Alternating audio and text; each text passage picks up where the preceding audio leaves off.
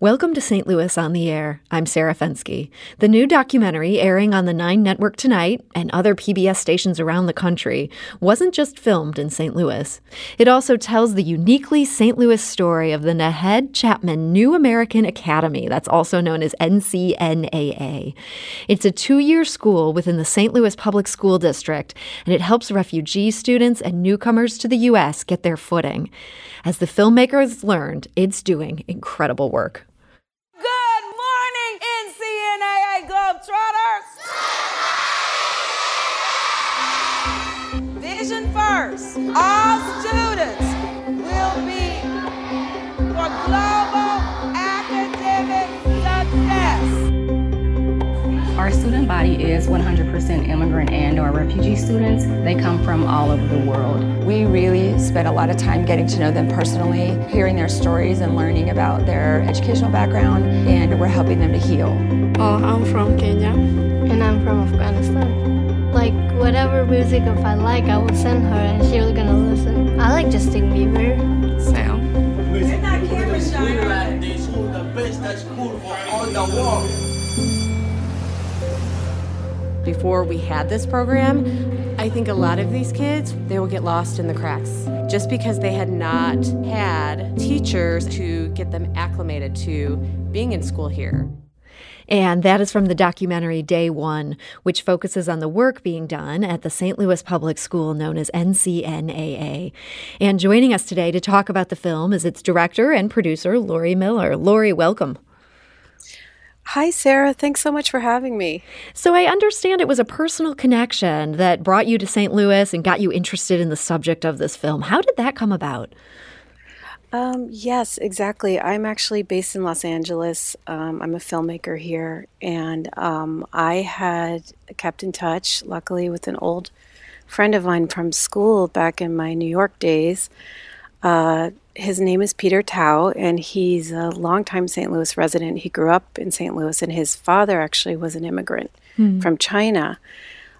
He was very involved in the refugee resettlement community. He's involved with the International Institute of St. Louis, which is an amazing organization also. Mm-hmm. And he called me to tell me about the work that he was doing. At the time, he was involved in organizing building an entire recreational area for the school, NCNAA.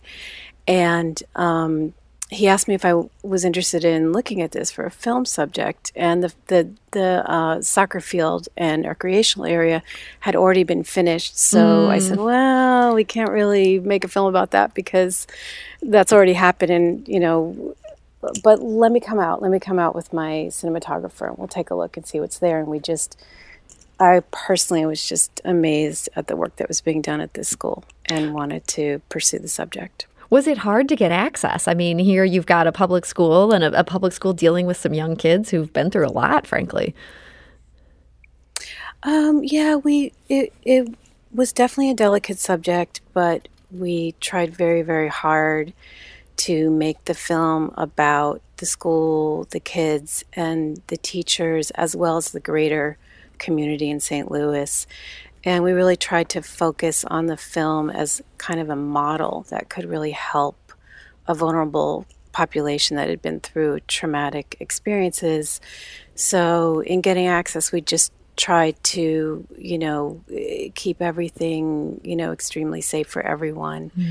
Mm-hmm. And you know, just do little snippets about the kids and really focus the film on the lives of the teachers and the community at large as well. Yeah, it seems like the film did very consciously focus on opening up the teachers a bit. We got to see some of them at home. We didn't so much get to see the kids at home. Was that because of access issues, or was that that was the framing you wanted for this?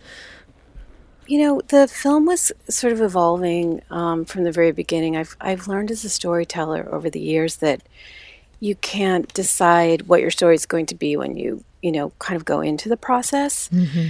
And I think one of the things that I was just drawn to as kind of a general subject matter is our public school teachers in this country, and, you know, just how inspirational they are and the work that they do, and I found this particular group to just be so brilliant and inspirational, and I really wanted to explore their lives and their motivations for what they do.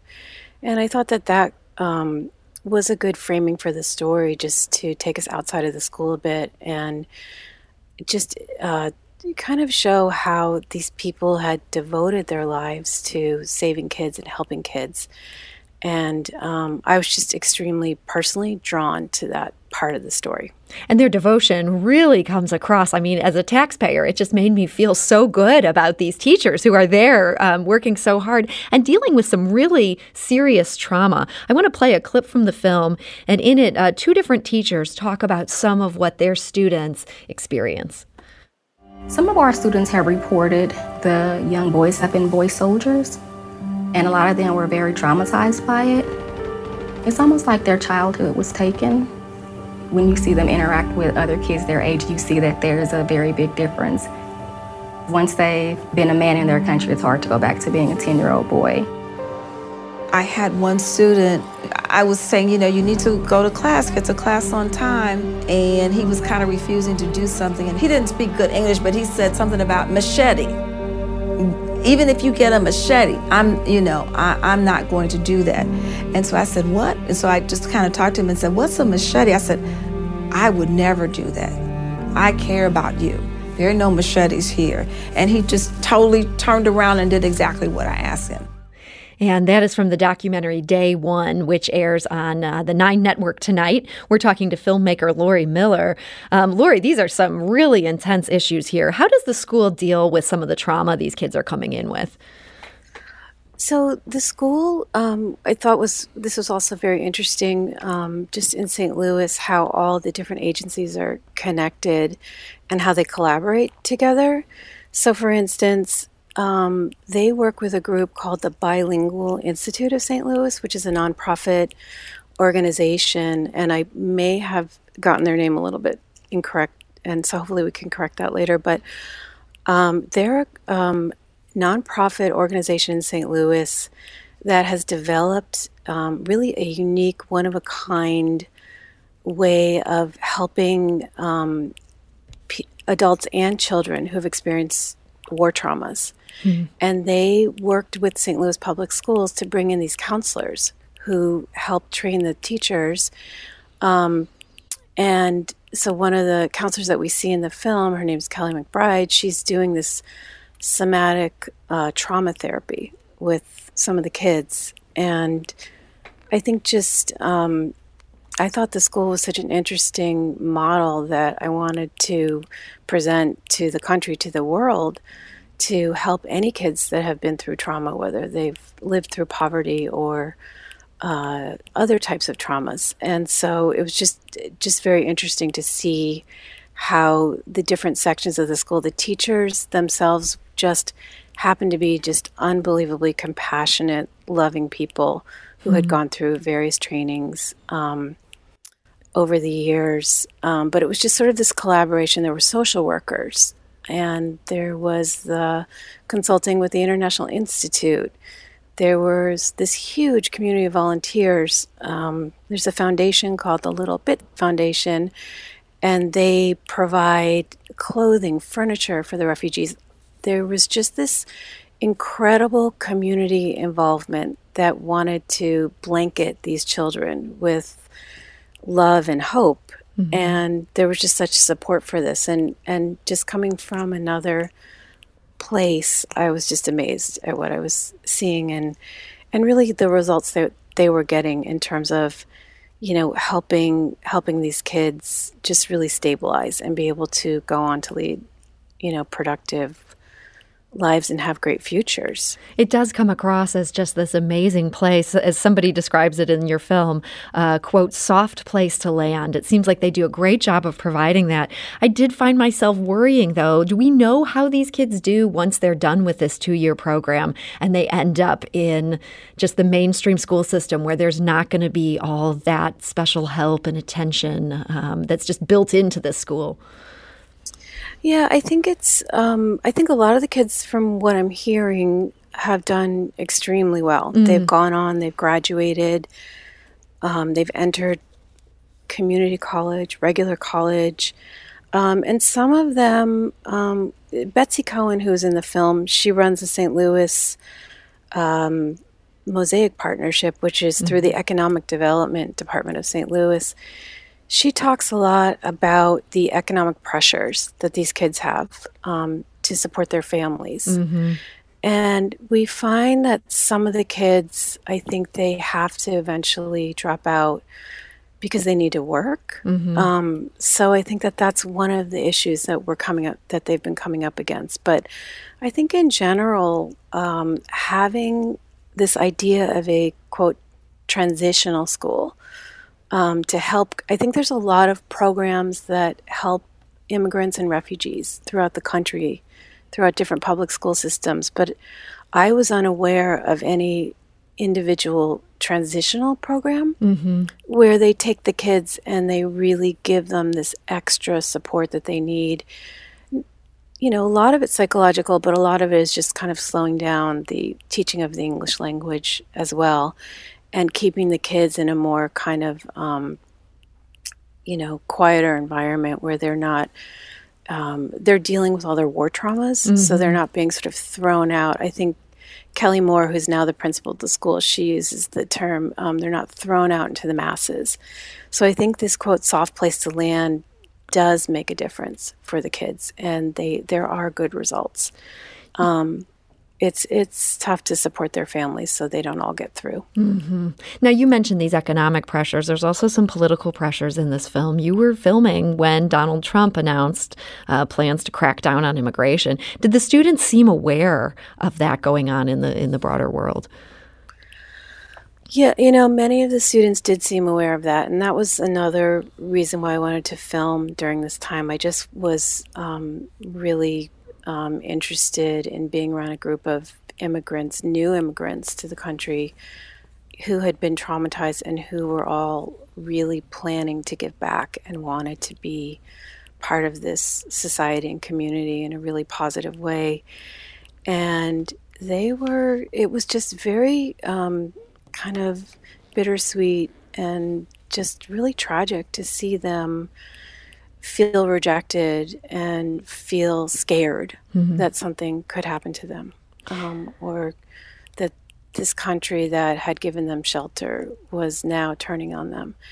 And they had already been cast out from their home countries, not by their choice. And here they are hearing and feeling this extreme anti-immigrant rhetoric.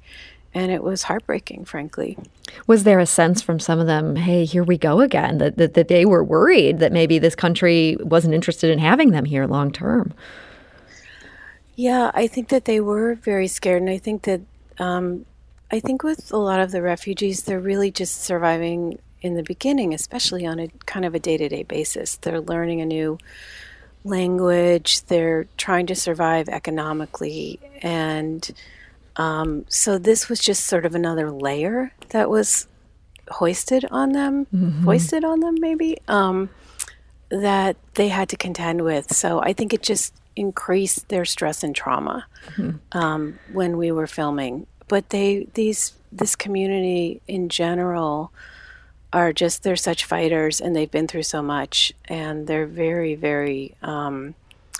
they're very determined peoples, all of them, is what I learned. So yeah, I came out of this film, I was not so much worried for these kids as just so impressed by them. That's how I felt too. I mean, that's what got me just so excited. I thought that they were just so, I mean, we hear the word resilient a lot. It's almost like a cliche, but I do think that when you go through great trauma and you suffer, you do become wiser at a younger age. And I really felt that from these kids. I felt like many of them were sort of old souls, incredibly wise kids. And you could see it in their eyes. And you could see that they were gonna go forward, and that, and I think they had seen so many of their friends and relatives not get a second chance at life. And they understood that even though it wasn't a perfect situation, with the anti-immigrant sentiments in this country or poverty issues that they needed to deal with. That I covered a lot of that in the film, just, you know, how their families try to survive economically. Mm-hmm. And that, it just all comes through so wonderfully. So that film is Day One. It airs on the Nine Network tonight. That's May 12th at 10 p.m. And we did want to mention that the nonprofit that Lori mentioned, that is the St. Louis-based Bilingual International Assistance Services. This is St. Louis on the Air on St. Louis Public Radio, 90.7 KWMU.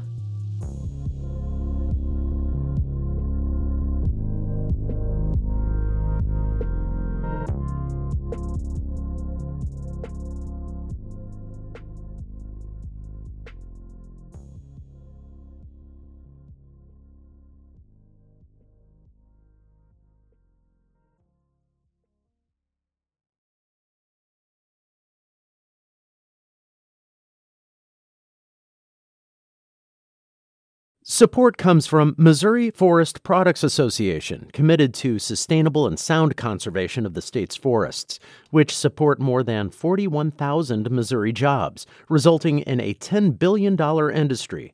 ChooseWood.com.